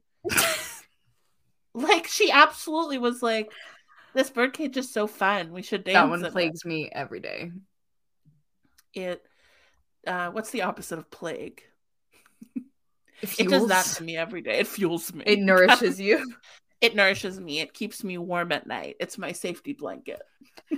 I'm so glad. That Yeah. imagery makes me sick. This one, the next one I discovered kind of recently actually on an app called Mercury, Mercury, like a resale app. Mercari. because someone was reselling this poster from Speak Now of her sitting on like this bed with bird cages hanging around her. That apparently came out during the Speak Now era. I didn't remember that. I had the CD, but I probably blocked it out. Um, what an insane photo this is. She just couldn't be more obvious. It is quite literally just a bird cage in her. And the to me the craziest thing is that the bed she that she's sitting on has a um a, a headboard. What is it called? A um bed like an frame. iron headboard. Yeah, an iron headboard that looks like peacock feathers. Oh. Like that's how like feather tails come up. It's also giving pen. Yes, yes. And that birdcage on the floor to the left, Mhm. is that not the same one? From the TikTok? From the TikTok, is it? Doesn't it look like Interesting. Oh, it's not. It's not, but it is the same shape, yeah. Yeah, yeah. Interesting. But from Speak Now era again, another one was in the Back to December music video, Yeah. which we noticed first in one of Katie's Gaylor groups like years ago. that was Um, fun. That's how long this episode has been in the works. Yes, exactly. because exactly. noticing this random birdcage in the music video was like uh, i found your reddit post from Gaylor group from that night when i was doing the birdcage like research and i was like this is so funny because even then we knew it was important uh, Exactly. Yes, we did. I loved I feel like all of us, there's probably like 30 of us on that call in that Gaylor group uh, Mhm. watching music videos. Oh, that was the best one ever. And it was like just so fun when someone pointed out the birdcage. Like all of us screamed. Mhm.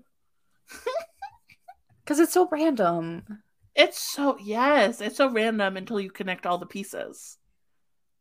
Ugh, and then the fact that Speak Now was plagued, this entire era was plagued with bird cages. For her Mhm. album immediately after that to be 1989 with her on the cover, just her t shirt of seagulls flying free.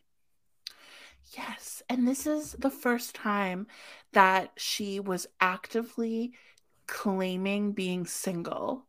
Like Mhm. being single was her brand during 1989 era. Like it was her rebranding of not just like a boy crazy little girl anymore. She was like, Mhm. I'm free. And so for the fucking seagulls, when like one of the classic music associated with seagulls is lesbian seagulls. Mhm.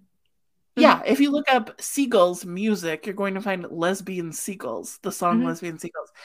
And famously seagulls are gay, gayer than like have a high percentage of being gay. Um yeah, and so like just so much bird imagery paired with the cages Im- imagery and for her to have like free birds flying in a song where she talks about like being hunted, being caged. And for the last song, New Romantics on Deluxe, to be the best people in life are free. Free like those lesbian seagulls. hmm Yeah. It's just she's obviously calling attention to the bird imagery and the symbolism because her face isn't even in it. Oh, exactly. She just wants you to focus on that. I also found the Lover Diary entry from her talking about this album cover and her being like, I didn't like the one that I originally picked. So last night during the show, I put on a sweater and red lipstick and I made someone take a picture and da da da. It turned out the one that I liked is the one like without my face in it. And it was the 13th one, like it was photo number 13th. And I just knew that it was perfect. And then she drew a little picture of what it looked like. And she was like, This is what it looks like. She's like, It's perfect. It's um provoking and it's like blah blah. It's mysterious. And I'm just like, she put so much thought into these things. So much thought.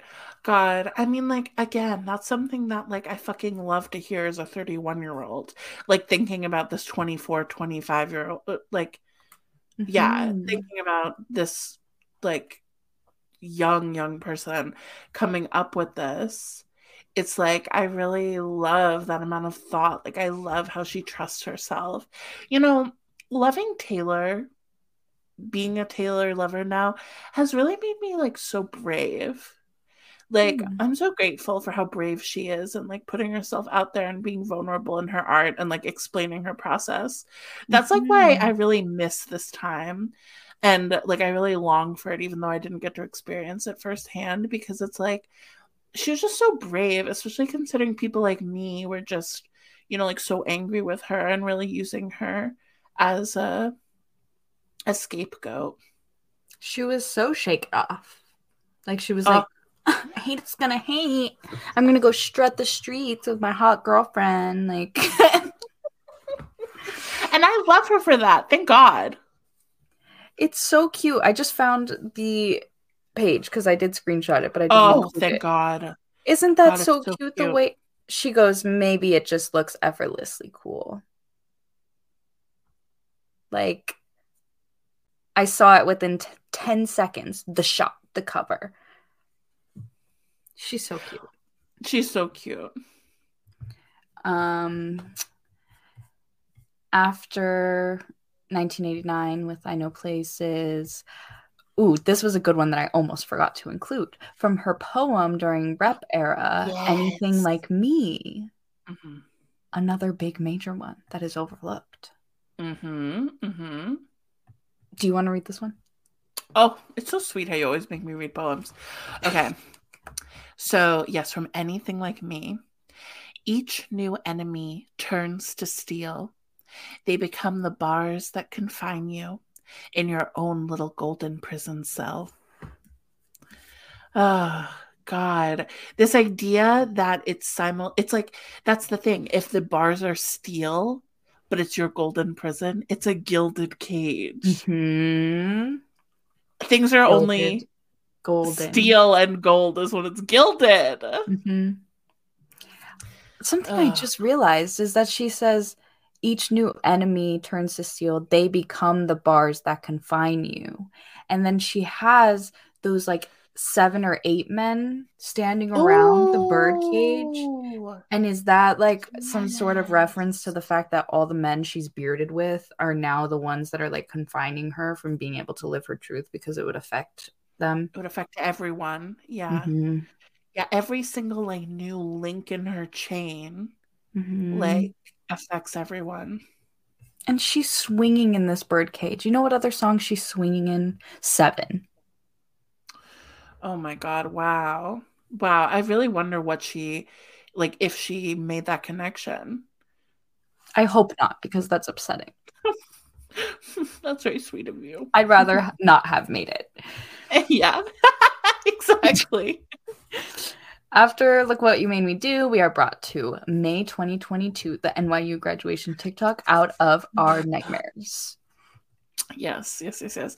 So yeah, there's just a lot to go over in this photo uh, or in this still from the TikTok. Um, so, uh, first of all, the caption is wearing a cap and gown for the very first time. See you soon, NYU, with a cutie little face and the little hearts and a Statue of Liberty.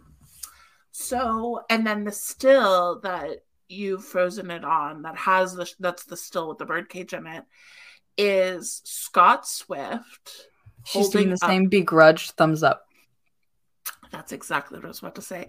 The it's like now gives me chills to see her doing a thumbs up after the you okay with the thumbs up.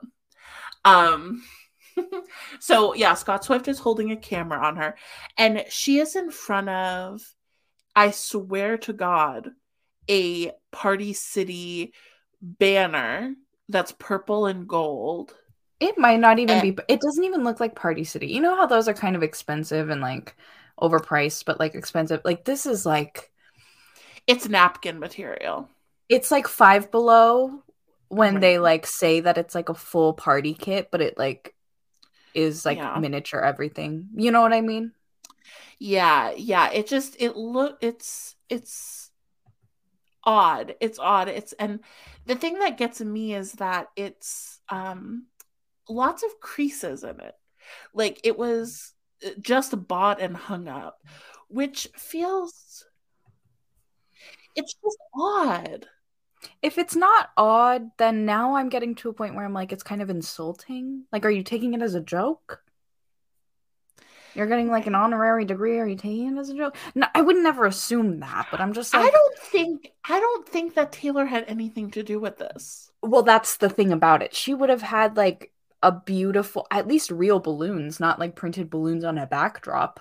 Printed balloons and a printed banner on a on a like napkin material backdrop with so many creases. It's not even hung high enough to like be behind her head. Like it's like no, it's not a real than her. backdrop. Exactly. She couldn't have hung that. She would have put it higher.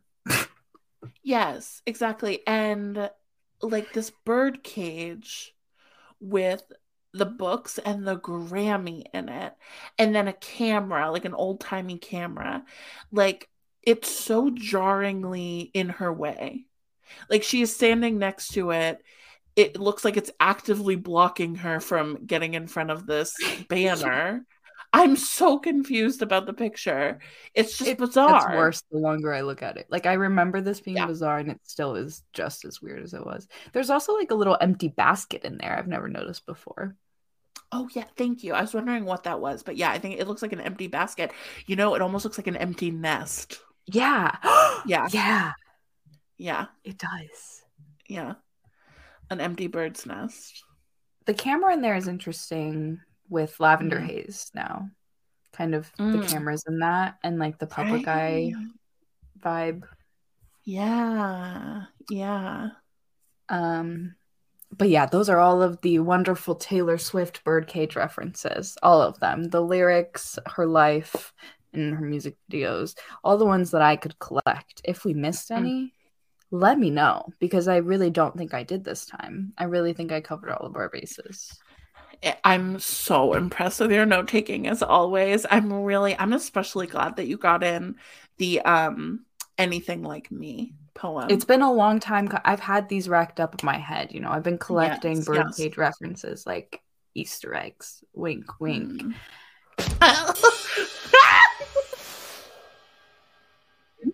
I love our soundboard so much. move into the and i'm gonna take that off the flip. Yeah, yeah, yeah.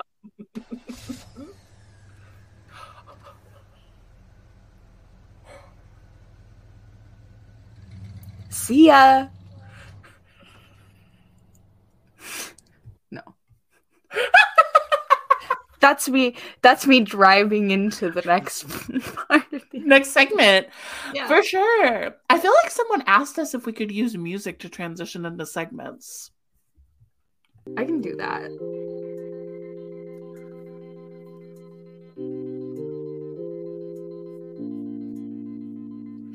and for our final segment today we're going to be moving into the symbolism of bird cages throughout history and specifically queer history because that's why we're here. that's why we're here. If you want to hear straight history, you're in the wrong place. Wow. That was an incredible segue. Thank you so much. No, thank you. It set the scene. I hope so. Yeah. Yeah. I really hope so. So, Katie, do you want to do you want to kick us off with Maya Angelou? Yes, yes, I do. Okay, so uh, for those of you who don't know, Maya Angelou uh, was a prolific writer. Um, specifically, she was a poet. Um, she uh, wrote lots and lots of poetry um, throughout all of her life. And she's also very famous and known for her memoir that she wrote um, called I Know Why the Bird, the, excuse me, I Know Why the Caged Bird Sings. And um, this is a memoir that I would really recommend all people read. Um, especially like it can definitely be traumatizing and um not traumatizing, excuse me. It can definitely be triggering um, because she does experience a lot of trauma in her life and kind of recounts that. But it's also like so, so, so beautiful and like one of the most, I think, important like pieces of nonfiction by like any American in mm-hmm. history. Um, like truly if you are a nonfiction reader and you you read memoir and um you know i have a somewhat high tolerance for um like stories of assault and especially um like csa if you can stomach those things i really would recommend this um and it's it's all told from her point of view like so it's very personal. And I personally find like things that are more personal to be um even if this subject is triggering, it's like hearing it from the survivor's point of view is always so much more like safe for me yes. than hearing it from like a speculative or like even fictitious lens. Yes. Absolutely. So so yeah, definitely recommend if you haven't read um, I Know Where the Caged Bird Sings by Maya Angelou to read that. And part of sort of the thesis of that book um, is this idea that, you know, when you're trapped in a world that you have no control over in, um, like it is that very essence of being trapped and caged and not having freedom um, that inspires you to like lift your voice and to create art and to you know actively want to try to be like a beautiful force in the world. Um so very empowering for those of us who um had trauma as children, um, have trauma in our lives now, have had to go through hardship. And even though, you know, we don't know what Taylor's life, personal life looks like, we don't know anything about like the real we don't know like the depth of her trauma in her life we definitely have a sense that she has felt caged mm-hmm. and um like watched and unable to engage with the world around her for a long time. Um, and we also know that she came into fame, something that's deeply isolating and alienating, at a very young age. Um, and that never ends well for anyone. Never. And she herself said in Miss Americana that, you know, you kind of become trapped in a in a state of perpetual youth when you become famous as a child. Like you are unable to grow unless you um, really seriously commit to internal growth. And I just feel like Maya Angelou, like she created this beautiful metaphor um or not created it obviously like it existed before her but like there is no reference to bird cages in the United States without and in art in our in our current times without thinking Maya Angelou. Mm-hmm. And this is so this is a specific quote from her book. But a caged bird stands on the grave of dreams. His shadow shouts on a nightmare scream. His wings are clipped and his feet are tied, so he opens his throat to sing. So just like really like gorgeous, heart wrenching. And um, Maya Angelou, you know, like I don't think that she ever explicitly came out um, as having like been in relationships with women. Um, but she talks a lot about sexuality in her book and like grappling with fears that she was a lesbian and like fears that she was bisexual. And she was a huge, huge, huge advocate for queer people through like the vast majority of her life. So I've always kind of saw her as queer in my heart. Capital um, Q. That's right. Capital Q. That's really, really right. Um, and I mean, she also like literally in 1994, 1996, I forget, um, at a like pride rally was like, I am gay. I am bisexual. I am straight. I am Christian. I am Jewish. I'm Muslim. So I think that like she, you know, saw herself as part of the queer community the way that she saw herself in, like in the human community. Yeah. good for her. yeah. Listen. Yeah. And the okay, the real thing though, even though I just like said all of that, the real thing is that she was actively a sex worker for so long. And as far as I'm concerned, sex workers are inherently they do know the human community. experience more than yes I think anyone in the world. Yes. And I say that very confidently that Maya Angelou yes. probably does know the experience of every single one of those groups that she named because exactly. sex workers see it all and experience it all in a way that humanity doesn't even yes. grasp. But that is queer. Being a sex worker is a queer thing to do, capital Q, you know? Yeah, yeah, yeah. Queerness as in more than who you're having sex with or involved with in your relationships. Queerness as in capital Q queer, you know. Yeah. But this is so interesting because it reminds me of um dancing with our hands tied. Oh, yes. His wings are clipped and his feet are tied. So he opens his throat to sing. Mm. And that's quite literally exactly if Taylor, you know, is as torturously closeted as she makes it seem to be with all these birdcage metaphors, it really is all she has. And that's why she will never go out of the public eye. And that's why the other night, even on stage, she was like, I need you guys for my well being now. Because it's like, that is the only way that she's ever gotten to express herself or feel validated is by singing yeah, it's true. It's really true.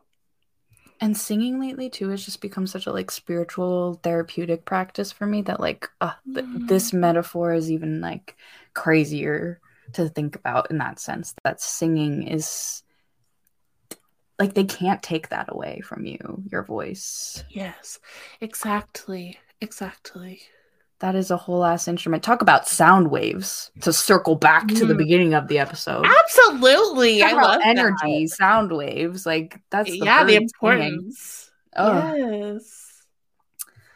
Um along with Maya Angelou, we kind of found our own little historical rabbit hole with the bird cages, mm. um, having to do with our queen and villain, Rebekah Harkness, who you guys will hear more of on the main feed soon.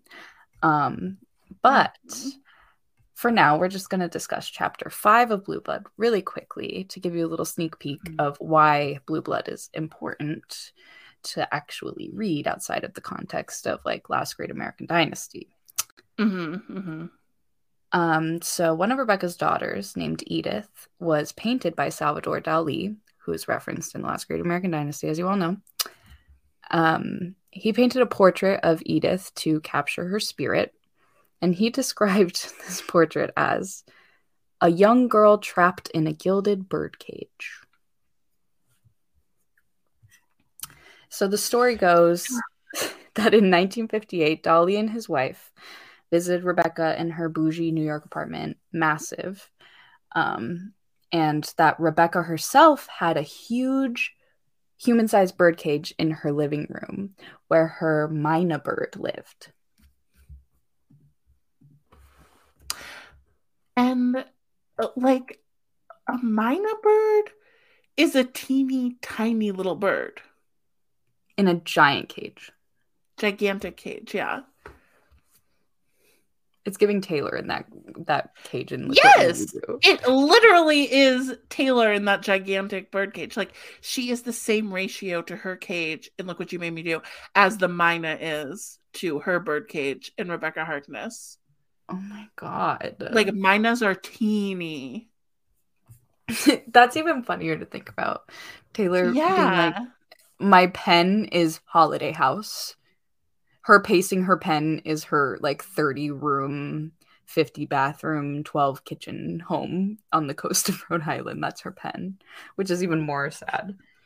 Yes. to think about a myna bird in like a giant cage and like the loneliness of that. Yeah. Um so yeah he painted the portrait and one friend said about the portrait and about edith you knew instantly that this girl wanted to be free and wild and was trapped which is why we compare Taylor a lot to Edith. And you'll hear in our Blue Blood episode soon that we kind of discovered Taylor's relation to the Harkness family goes generationally, not just like through Rebekah. Yes, yeah. Yeah, I mean, I think we are always like pushing for Edith to be recognized as the Taylor parallel. Yeah yeah and and honestly like her performance of last great american dynasty thrilled me because it did have rebekah as, as separate from taylor yeah and like kind of like pushing that idea yeah mm-hmm. Mm-hmm. Mm-hmm. and kind of like passing the torch in a way yeah even though she didn't pass the torch to edith because the only thing edith got after rebekah died was that painting that was the only thing that Edith put in her will for her. Yeah, which is and anti-hero died right after. Yeah, exactly. Yeah. And Edith was the only one of her kids that was there for Rebekah's death, and yet that's all she got. Mm-hmm. Yes. Oh, I can't wait to talk about Blue Blood on the main feed because I know there's just so much to go into after the funeral scene in Antihero because that's how Blue Blood begins. By the way, is yeah. in like a, a divisive uh, funeral uh, memorial scene where pe- children are fighting over the will at the Carlyle Hotel, nonetheless. oh yeah, yeah. um. Okay, now moving on from Blue Blood, mm. we have to address the Birdcage, the movie The Birdcage. Yes, which I also finally watched. Yay! The only movies I watch are for this podcast. um yes which i'm so grateful for um yeah, so The Birdcage is one of my absolute favorite movies in the world. It is my number one, not maybe not number one, but it's in like tied for number one um, of like comfort movies that like deeply comfort me when things are rough. Um, I Robin that. Williams is iconic. Nathan Lane is literally a revelation. Christine mm-hmm. Baranski um fucking kills it and her name's Katie in it which is iconic um and yeah it's just it fucking kills it slaps it's the best it's the best movie in the world and the thing that's wild about it is that the birdcage is um the movie version of the musical or play play not musical um La Cage aux Folles which is the French term to, um, which is like, okay, it literally translates to, okay, literally it's the birdcage. But what it means in French culture is the like the cage of crazy women the the cage of mad women. And what mad women mean in this context is gay men. Gay so it has so many women. layers. Exactly of like drag queens. So it has so many layers. And is that um, not taylor taylor yes! is drag. Exactly I'm obsessed. I thought Birdcage was so so funny and ahead of its time, and I actually felt a sense of grief. I tweeted this afterwards, but I felt a sense of grief after watching it that I hadn't seen it sooner. And I think if I would have seen it sooner, something would have really shifted for me. I don't know what, but like it was just so good. It felt like um it, I was just like past the time I should have seen it. You know what I mean? I do. I do. Yeah, Ugh. it's one of those movies. But it really did make me think about Taylor watching it as like a kid. Yeah. And like that's I think also why because I was like, oh, I wish I would have seen this as a kid, like Katie and like Taylor, and you know what I mean. Yeah. Uh, and I can't imagine how that would carry into her obsession with bird cages. She can't like subconsciously ignore the birdcage movie while buying all of these antique bird cages. oh, certainly not. Uh, and the aesthetic of the movie is so good too. Oh, it is. It is. the aesthetic is enough to be like, oh, Taylor was must have been inspired by this. and it's so funny. It's so funny Oh, in yeah. such a smart, smart way. Ugh, I just can't. I know. I'm obsessed.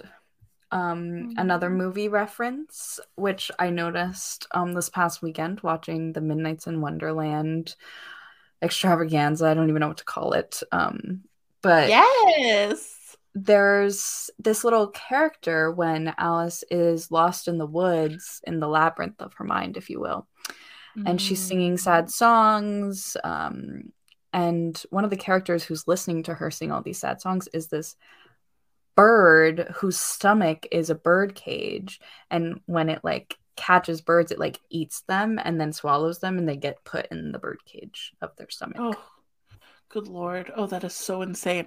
And what song was playing? So, what you guys did was listen to Midnight's 3 a.m. version in reverse.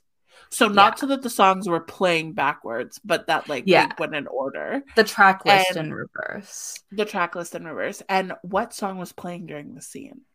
um let me remember because i know when she's in the woods. It was either midnight rain. I think okay because yeah the cage bird shows up first during midnight rain. Okay.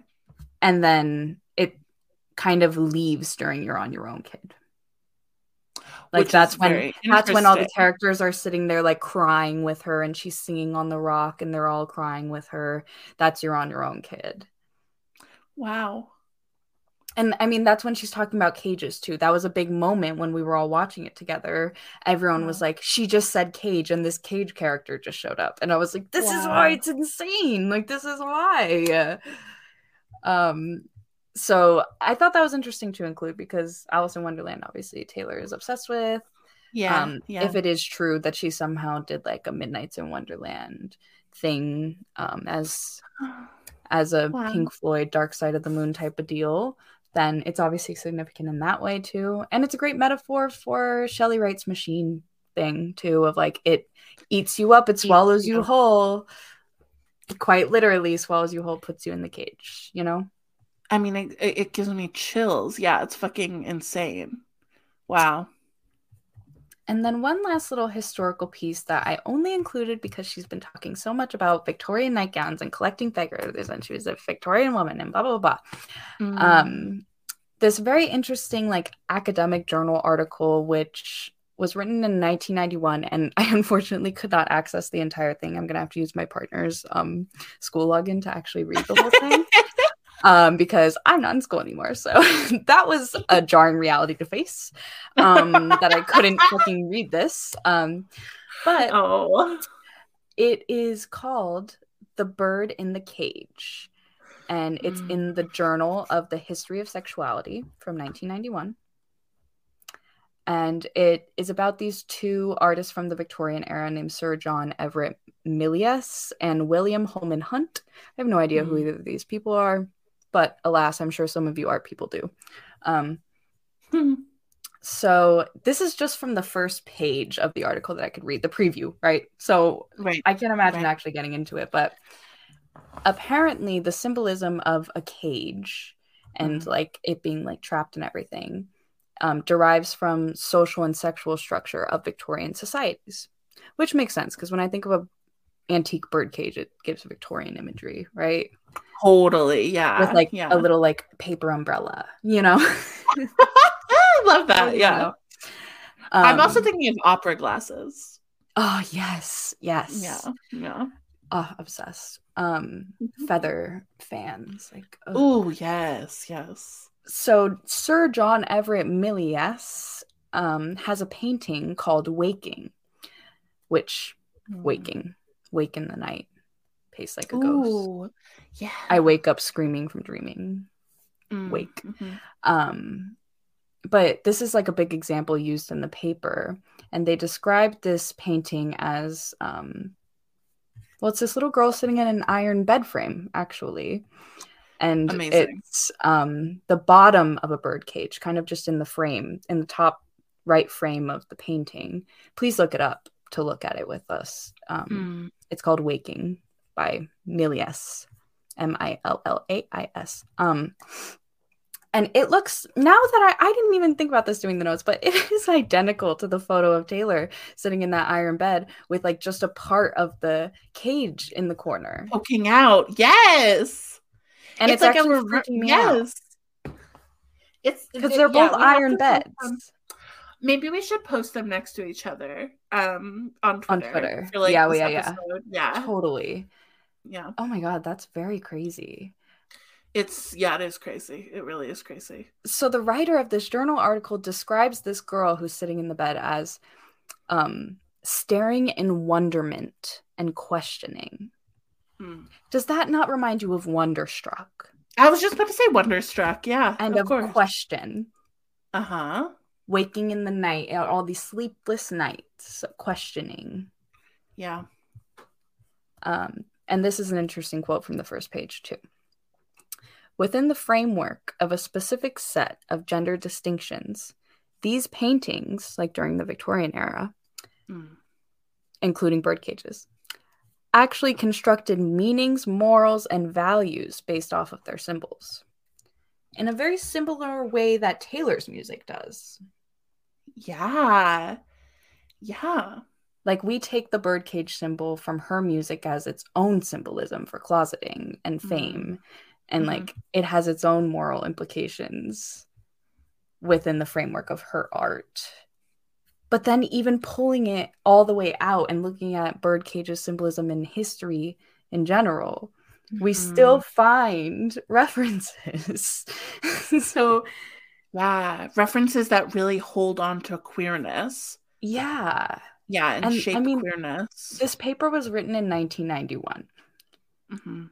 so this is obviously a framework and like symbolism that has been around. If they were writing about it in 1991, then it's been around since the Victorian. era. Yeah. Yeah. I just can't believe it. And I also can't believe that I included this at the end of our little notes and didn't think about the fact that it looks identical to that lithogram from Speak Now era.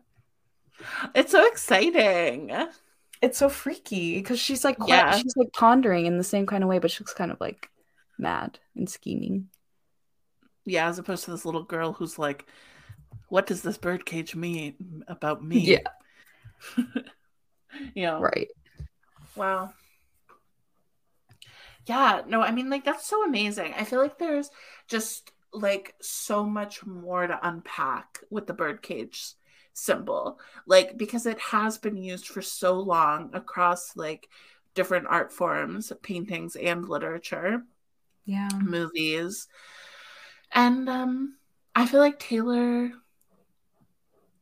is definitely probably going to continue using the symbol unless she somehow really breaks free of her cage. hmm Well, the the last one I didn't even put in here is um during tour. Is it "Don't blame me"? Don't blame me for what you made me do. Like that whole part. Mm-hmm. Her, those lights shoot up into the sky, and they Ooh. are all in like a circle around her, so it kind of looks like she's standing in a cage Oh, because of the way the lights shine. And then Wow. one by one, they all go out during the like, oh, save me, my drug is my baby. They all go out one by one. Oh my god! Wow. And then it looks like all the bars are coming down around her. It's it's I'm excited to see that in person. God, me too. And that just looking thinking about our tour, it's like, yeah, even if it's not a birdcage metaphor, like we're still seeing so many being trapped, Yeah. like all of the glass boxes. Um, so it's like this general theme of like The closet lines. The exactly the closet haze. lines, like the Venetian blinds, the horizontal lines, like all of these like bars, cages trapped in the closet. It's it's wild. it's almost as if she's trapped. It's almost, it's almost as if she's she can't live her truth. uh, okay, well, uh, what an amazing episode, Madyson. Thank you so much for pulling all of the all of these amazing notes together. Of course. Thank you for being here and sounding off with me and reading the poetry the only way that I can have poetry read out loud. What a little sweetie you are. Um, yeah, it's really my pleasure. I love talking about the birdcage metaphor with you, and This won't be the Yeah. last of it. I this won't be the last of it. Especially after this episode, this bitch is gonna take it and run. She loves to just take the archer's little hairpin drops and run. That's right. Um, well, you know, I guess if we're at the end of the episode, is there anything that you want to say to wrap this up? Just that it's almost 1 a.m. and we did aim to be done by midnight, so Perfect. Perfect. Great. Okay. Well, without further ado, I guess we're going to get into our little car and um, we're going to drive away. So, time to go. I mean, this is the thing. They're just talking on and And, on. uh, before I leave, blue stay, stay, stay. What's good for the goose is good for the gander. But I'm just like, it's fucking lavender.